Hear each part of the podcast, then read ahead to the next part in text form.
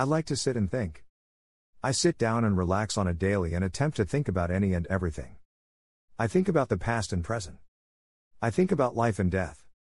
I think about the miracle it is every time I simply take another breath. I ponder on the mysteries of the universe. I pray, then I pray some more. I try to take time to give God my full and undivided attention. Thinking is good for my mental health. Not to mention it's a natural function. I know people who are constantly on the go.